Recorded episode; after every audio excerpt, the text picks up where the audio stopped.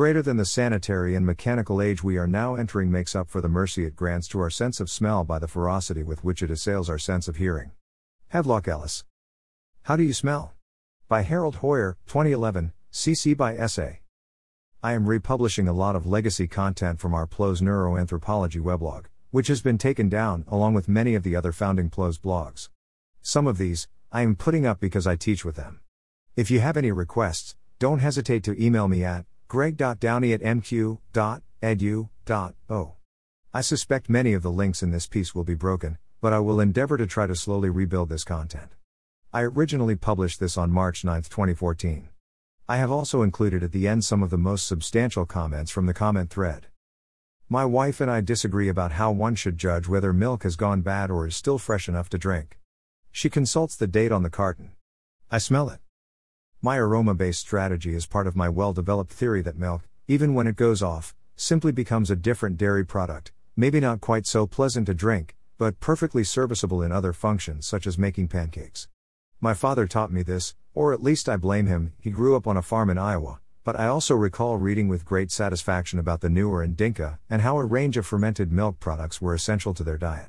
But that's a story for a different day. The key is that my wife and I disagree fundamentally about the value of olfaction in judging milk, even though she has a quite remarkable sense of smell. She often stumps me by quizzing me about which flowering shrubs are in bloom from their aroma. She can always tell. Like many people in the U S and Australia, and elsewhere in the West, we're ambivalent about the value of the sense of smell, using it only quite narrowly for specific tasks. Throughout Western philosophy and psychology runs a conviction that smell is an imperfect and inexact sense. Charles Darwin, in The Descent of Man, for example, wrote that the sense was of extremely slight service to humans, philosopher Immanuel Kant that it was the most dispensable of our senses. As Ewelina Wnuk and Asifa Majid of the Max Planck Institute summarize, a range of Western thinkers from Condillac to Pinker argue that aroma offers humans little of value, that the sense is vestigial, rudimentary, and underdeveloped, see Wnuk and Majid twenty fourteen, one hundred twenty-five. In fact, the human sense of smell is far more acute than we might realize, and new linguistic research emerging from a cluster of groups in Southeast Asia suggests that our inability to smell might be a cultural problem, not an invariant fact of human nature. Our language hampers our ability to perceive aroma. Although some scientists and philosophers have dismissed the possibility, a group of Austroasiatic languages, the Aslian language family, provides a number of examples of primary olfactory descriptors, basic words for smells. These languages have words for aromas that neither simply link them back to a source, fruity smelling, banana smell, nor do they just rank smells as pleasant or repulsive. These languages offer full-blown systems of abstract terms that allowed individuals to classify even unfamiliar scents. New papers by Wnuk and Majid, twenty fourteen, about Maniq speakers in southern Thailand, and by Majid and Nicholas Burenalt, twenty fourteen, on the Jahai, a nomadic group on the Malay Peninsula, suggest how language and culture may shape the sense of smell by providing members of these groups with a sophisticated vocabulary for aroma.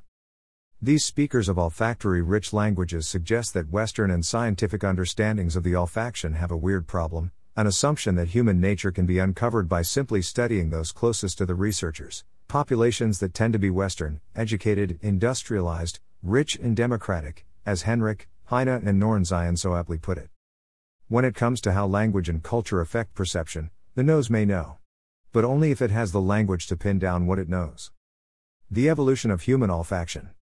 Mammals, on the whole, have remarkable olfactory senses. The most well-endowed species have around one thousand different olfactory receptor types, and their sensitivity can be exquisite. In many mammal species, olfaction is the dominant sense, subserved by a large portion of the brain and encoded by the largest family of genes. Ironically, this is also true of the human genome, if we include defunct pseudogenes for olfactory receptors. With more than three hundred functioning receptor types in the human olfactory system, receptors have a many-to-many relationship with the molecules that convey aroma. The same molecules will bind to a number of receptors. Distinguishing a smell requires a synthesis of that information. Moreover, aromas themselves are quite complex, with even basic smells often determined by many, even scores of volatile molecules. One of the most significant neurological changes in the evolution of humans, like all primates, has been the growing dominance of vision. The shift in sensory dominance affected the genetic inheritance passed from their mammal ancestors. Many of the genes responsible for encoding olfactory receptors became defunct, As the visual primate lifestyle may have made these receptors less necessary for survival, see Gilad et al. two thousand four for more on this evolutionary change in primates. But genes don't simply disappear when they are no longer needed. Humans, like other primates, preserved an increasingly patchy neurological endowment for olfaction, olfactory pseudogenes eventually outnumbering function receptor genes in some species. Hughes, Teeling and Higgins, twenty fourteen, in a recent article in PLOS one, point out that humans still have eight hundred fifty-three genes for olfactory receptors, but that four hundred sixty-six of these, more than half, are non-functioning. As primate brains grew disproportionately large for mammals over evolutionary time, and human brains larger still, areas of the brain associated with vision took up more and more of the expanding real estate, olfaction falling behind. According to Gayar and colleagues, two thousand four, however, olfactory receptor genes are very plastic. Functioning variants can become pseudogenes, but new variants of receptors can also arise over the course of evolution. Even in the case of humans, researchers have found that olfactory pseudogenes can be rescued, recovering their functions or developing new variants, Allender et al. twenty twelve, see also Hughes et al. twenty fourteen for discussion. How well do we smell? Greater than you must learn to heed your senses. Humans use but a tiny percentage of theirs. They barely look, they rarely listen, they never smell, and they think that they can only experience feelings through their skin. But they talk, oh, do they talk. Greater than Michael Scott, The Alchemist. In spite of this decrease in the human neurological and genetic infrastructure for olfaction, and our relative insensitivity to some smells compared to distant mammalian cousins like dogs, humans still can be acutely sensitive to some aromas. Emerging research even suggests that, in some ways, humans may be able to outperform other mammals, even dogs, in some tests of olfactory sensitivity. See Shepherd two thousand four. In a review of the psychological literature on the sense of smell, Yara Yeshurun and Noam Sobel, two thousand nine, two hundred twenty-three, highlight just how powerful the sense is. Humans can detect ethyl mercaptan, the volatile chemical added to propane to warn us of leaks, at concentrations as low as one part per billion, ppb, perhaps even as low as two parts per billion. That concentration is equivalent to three drops of the odorant in an Olympic-sized swimming pool. Research from Japan in sanitation science suggests that humans may be able to detect isoamyl mercaptan, also a sulfur-smelling compound, at concentrations almost a thousand times less, as low as zero point seven seven parts per trillion. Arguably, this threshold is far lower than our ability to perceive light or our sensitivity to sound. In a range of experiments, human olfaction proves more acute than we often recognize, and in some astonishing circumstances, mothers can identify their babies by smell. Infants as young as six days old recognize the smell of their breastfeeding mothers, and in one study, subjects managed to pick out by scent alone a t-shirt that they had worn for a day from among one hundred other dirty t-shirts. See Yeshurun and Sobel two thousand nine, two hundred twenty-three to two hundred twenty-six for a full review of research on human olfactory acuity. The human sense of smell is so acute that it can detect some scents that we identify as contaminants at concentrations lower than modern measuring equipment, for example, in recycled water bottles. Gordon Shepherd, two thousand four, argues that everything from our reduced snout, and thus decreased filtering apparatus, to our expanded higher brain functions, providing cognitive resources that can be brought to bear on aromas, actually compensates for a decreased number of olfactory receptor types. Identifying aromas. The irony, however, is that, with all this sensitivity, most psychological research finds that we identify smells very badly even if we successfully detect them. Yeshurun and Sobel, two thousand nine, two hundred twenty-six, recommend that, if you think you are good at discerning scents, just pull jars out of the refrigerator and see how well you can identify them blindfolded. Sobel did it with an open can of peanut butter to a family member, and the person couldn't identify the aroma even though they ate peanut butter every day. In research on aroma identification, psychological subjects typically flounder badly. Normal subjects are about fifty percent accurate with everyday aromas. Our accuracy is so hopeless that similar performance with any other sense would be considered a sign of brain injury. Identifying aromas without prompting, no clues or multiple choice list of options, is especially difficult. Yeshurun and Sobel, Ibid, right? Greater than to conclude, humans are bad at naming an odor, especially if they don't have labels to choose from.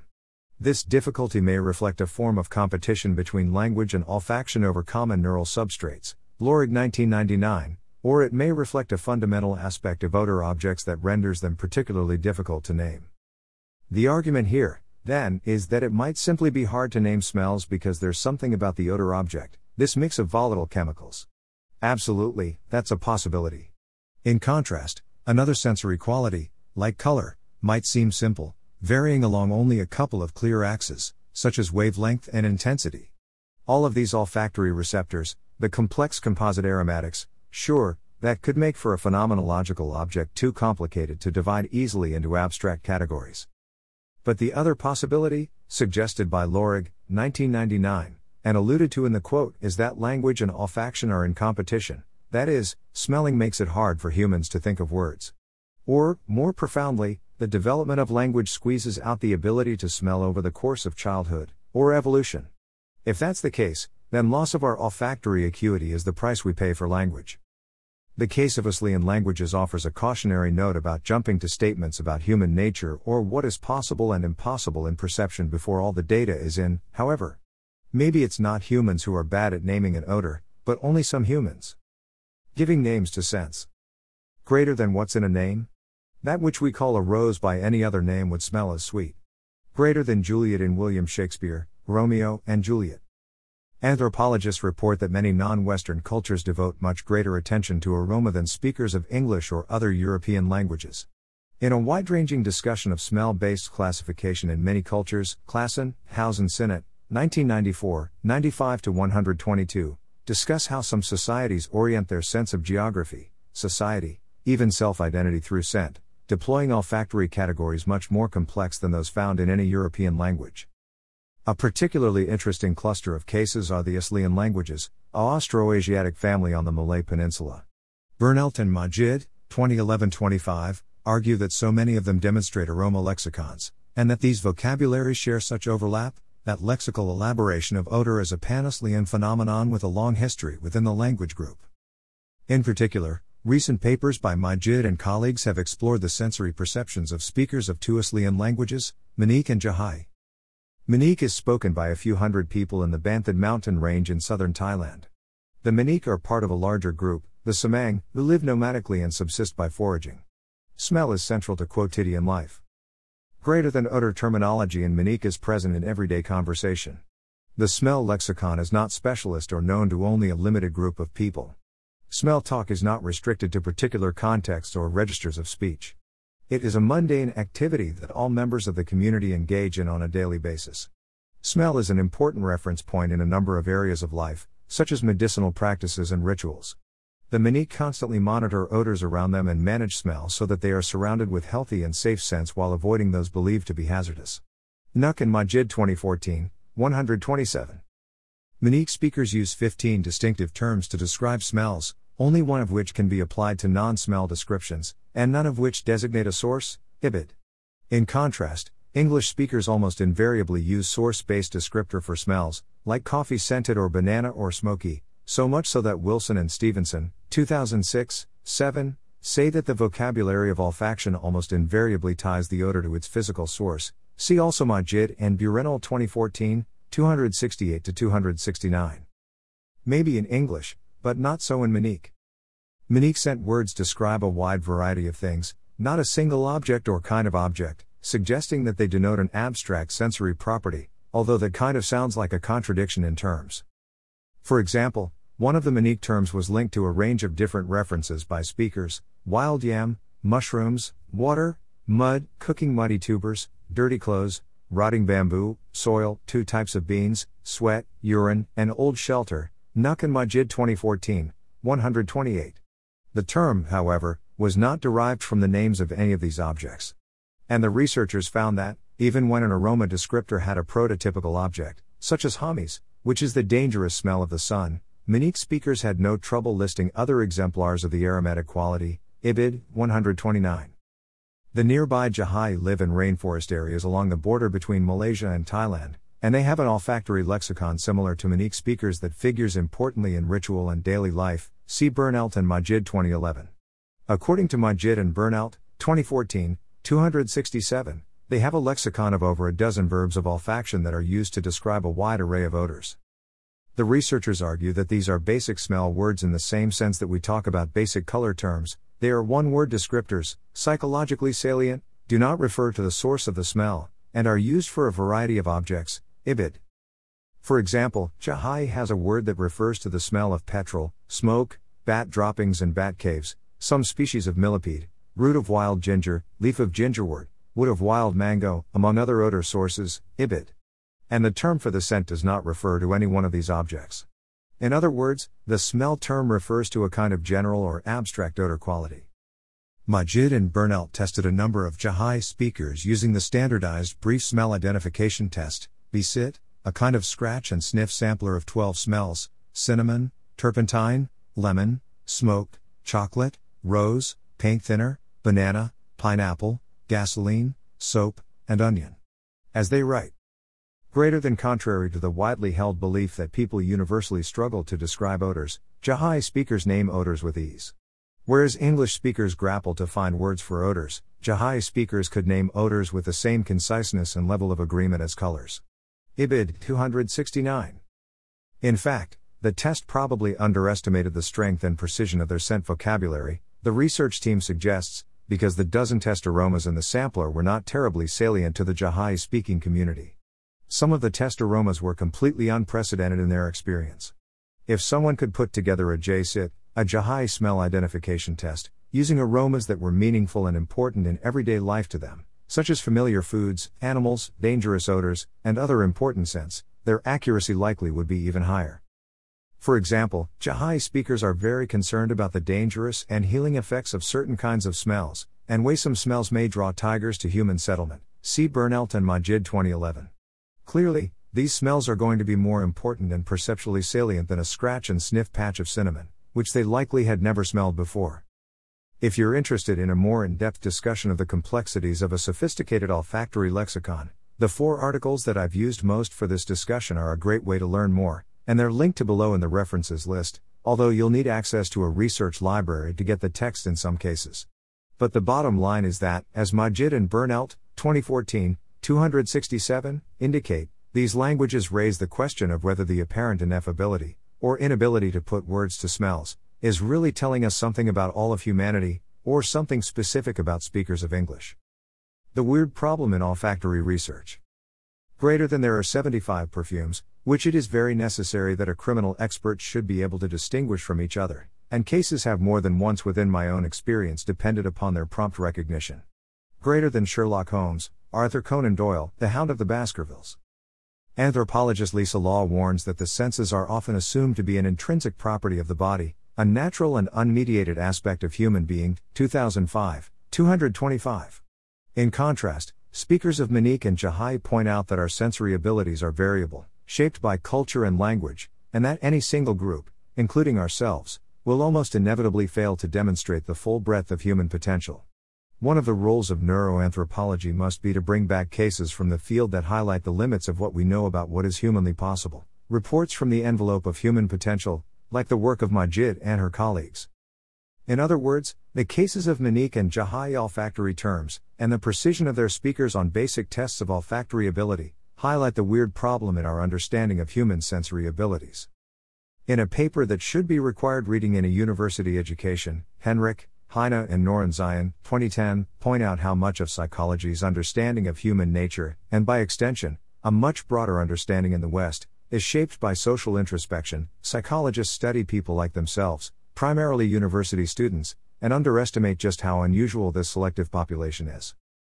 Henrich and colleagues detail a wide range of measures in which the test pool of psychology research skews weird, Western, educated, industrialized, rich, and democratic. That wouldn't be such a problem if weird populations were not such outliers on most psychology measures for which we do have good, wide-ranging cross-cultural research. Our understanding of olfactory potential is limited, not just by the fact that Western societies don't tend to emphasize smell all that much, but also by the way that modern, wealthy, climate-controlled environments actively suppress the spectrum of aromatic experience, see Classen et al. nineteen ninety-four. For more on Henrich et al., you can check out my earlier post, "We agree it's weird, but is it weird enough?" or the YouTube video of psychologist Stephen Heine, neuroscientist Marco Iacobani and me discussing the paper in the opening session of the Culture, Mind and Brain Conference in L A in twenty twelve. The point I'm trying to make is not that language alone determines perception, or that one has to have a descriptor for it in order to have a sensation. Rather, a community that speaks a language like Maniq or Jahai engages in a range of behaviors, such as talking about aroma, calling attention to sense, focusing their attention on olfaction that, reinforced with a specialized vocabulary, leads over developmental time into a more sophisticated, highly trained sensory system for smelling. James Gibson, nineteen sixty-six, used this term, sensory system, to emphasize that the senses were not just the sense organ, like the nose, but every other part of the person that went into perceiving, including behavior patterns and attentional strategies. Smell might seem to be a passive sense, the aromatic molecules wafting on the wind of the nose, making active sensing behavior less important, but in fact, sniffing is an activity. The motor activity of sniffing, actively drawing air into the sinuses through the nose, seems to prime the neurological mechanisms for perceiving smells. That is, actively trying to smell may bring more of the sensory apparatus online so that perception is more acute. See Yeshran and Sobel twenty ten, two twenty to two twenty-one for a review. Moreover, when one sniffs, the same olfactory information is not delivered to both nostrils. This allows the individual smelling, in some cases, to establish directionality with an aroma. If this information is not enough, turning the head can also help to shift the olfactory resolution, allowing the sensory system to more acutely pick out where a smell originates. I suspect that many Westerners don't know how to smell, or simply don't even bother to practice the ability, except when seeking to avoid things that stink. Part of a weird population's sensory training is that they, myself included, are not in the habit of using olfaction to pick up key information about the environment. And they certainly don't actively seek out important features of the olfactory environment. Speakers of Jahai and Maniq, like wine tasters and perfumers, make it vividly apparent that human olfactory senses are capable of refined perception. Weird subjects like me, even with my milk smell test, show just as clearly that without encouragement to stop and smell the roses, or the rotting meat or the ripe fruit or the stench that might attract tigers, the sensory skill languishes and, eventually, perceptual potential atrophies. Other links. On the weird critique, a nice piece by Ethan Waters, author of Crazy Like Us, We Aren't the World, Pacific Standard. Andrea Rinaldi. two thousand seven. The Scent of Life, The Exquisite Complexity of the Sense of Smell in Animals and Humans. Imbo Report eighty-seven, six twenty-nine to six thirty-three. D O I, ten point ten thirty-eight slash S J dot ember dot seven four zero one zero two nine, available here. Manual for Cross-Cultural Psychophysics Research, including the methods used by Majid and her team, H T T P colon slash slash field manuals dot M P I dot N L slash. Credits. Photo by Harold Hoyer, twenty eleven, C C license, by essay, from Wikimedia, H T T P colon slash slash commons dot wikimedia dot org slash wiki slash file how underscore do underscore u underscore smell percent three f underscore six billion one hundred nine million three hundred fifty-five thousand five hundred twelve. J P G. Several of the epigraphs from Stephanie Sarka's eighteen Quotes on the Sense of Smell, Psychology Today. H T T P colon slash slash www dot psychology today dot com slash blog slash here there and everywhere slash two oh one two oh four slash eighteen quotes the sense smell. References. Burenalt Ann and Majid A. twenty eleven. Olfaction in Aslian Ideology and Language, The Senses and Society, six, one, nineteen to twenty-nine. D O I, ten point two seven five two slash one seven four five eight nine three one one by twelve eight nine three nine eight two nine eight two two three three five nine seven. Classen C., House D. and Sinnott, A., nineteen ninety-four. Aroma, The Cultural History of Smell. London, Routledge. G R I, Rokier S. and Georgie D. two thousand four. Olfactory Receptors, Cellular and Molecular Life Sciences, C M L S, sixty-one, four, four fifty-six to four sixty-nine. D O I, ten point one thousand seven slash S zero zero zero one eight zero zero three three two seven three dash seven. Gibson, J. J. nineteen sixty-six. The Sense is Considered as Perceptual System. Boston, Houghton Mifflin. Gilad Y., Wiebe V., Persworski M., Lancet D. and Pabbo S. two thousand four. Loss of olfactory receptor genes coincides with the acquisition of full trichromatic vision in primates, PLOS Biology, two, one, E five. D O I, ten point one three seven one slash journal dot p o dot zero zero two zero zero zero five. Henrich J., Heine S J and Norenzayan A. The Weirdest People in the World? S S R N Electronic Journal, D O I, ten point twenty-one thirty-nine slash S S R N dot one six zero one seven eight five, P D F available here. Hughes G M, Teeling E C, Higgins D G and Roca A L, twenty fourteen. Loss of olfactory receptor function in hominin evolution, P L O S one, nine, one, E eight four seven one four. D O I, ten point thirteen seventy-one slash journal dot pone dot zero zero eight four seven one four dot T zero zero one. Law, L, two thousand five. Home Cooking, Filipino Women and Geographies of the Senses in Hong Kong. In D. House, ed. Empire of the Senses, The Sensual Culture Reader. Pages two twenty-four to two forty-one. Oxford, Berg. Lorig T S, nineteen ninety-nine. On the Similarity of Odor and Language Perception, Neuroscience and Biobehavioral Reviews, twenty-three, three, three ninety-one to three ninety-eight. D O I, ten point ten sixteen slash S zero one four nine seven six three four nine eight zero zero zero four one to four. Majid and Burenal ten. twenty fourteen. Odors are expressible in language, as long as you speak the right language, Cognition, one thirty, two, two sixty-six to two seventy. D O I, ten point ten sixteen slash J dot cognition dot twenty thirteen dot eleven dot zero zero four. Majid and Levinson S C, twenty eleven. The Senses in Language and Culture, The Senses and Society, six, one, five to eighteen. D O I, ten point twenty-seven fifty-two slash one seven four five eight nine three one one by twelve trillion eight hundred ninety-three billion nine hundred eighty-two million two hundred thirty-three thousand five hundred fifty-one. Murray H E S, Ahmed A E, Machete F, Pescatori M, Palini R, Casalbor P, Sensorelli C, Elodity M and Giostro G F, twenty twelve. Gene expression profile of adult human olfactory bulb and embryonic neural stem cell suggests distinct signaling pathways and epigenetic control, P L O S one, seven, four, E three three five four two. D O I, ten point thirteen seventy-one slash journal dot pone dot zero zero three three five four two dot S zero one seven. Allender T, Vashik S M, Vivan M, Ken M, Benisheri, Reyes A, Native N, Wysocki C J, G E D and Lancet D. and twenty twelve. Personal Receptor Repertoires, Olfaction as a Model, B M C Genomics, thirteen, one, four fourteen. D O I, ten point eleven eighty-six slash fourteen seventy-one to twenty-one sixty-four thirteen four fourteen. Shepherd G M, two thousand four. The Human Sense of Smell, Are We Better Than We Think? P L O S Biology, two, five, E one forty-six. D O I, ten point thirteen seventy-one slash journal dot p o dot zero zero two zero one four six.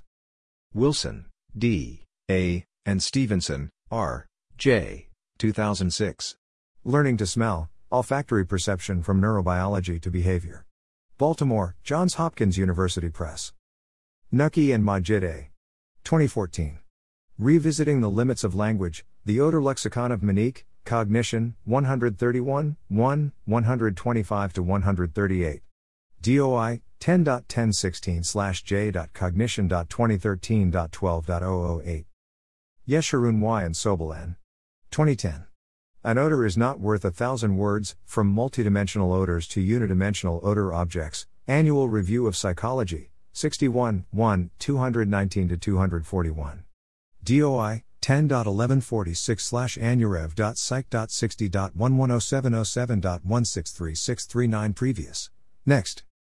twelve comments. one.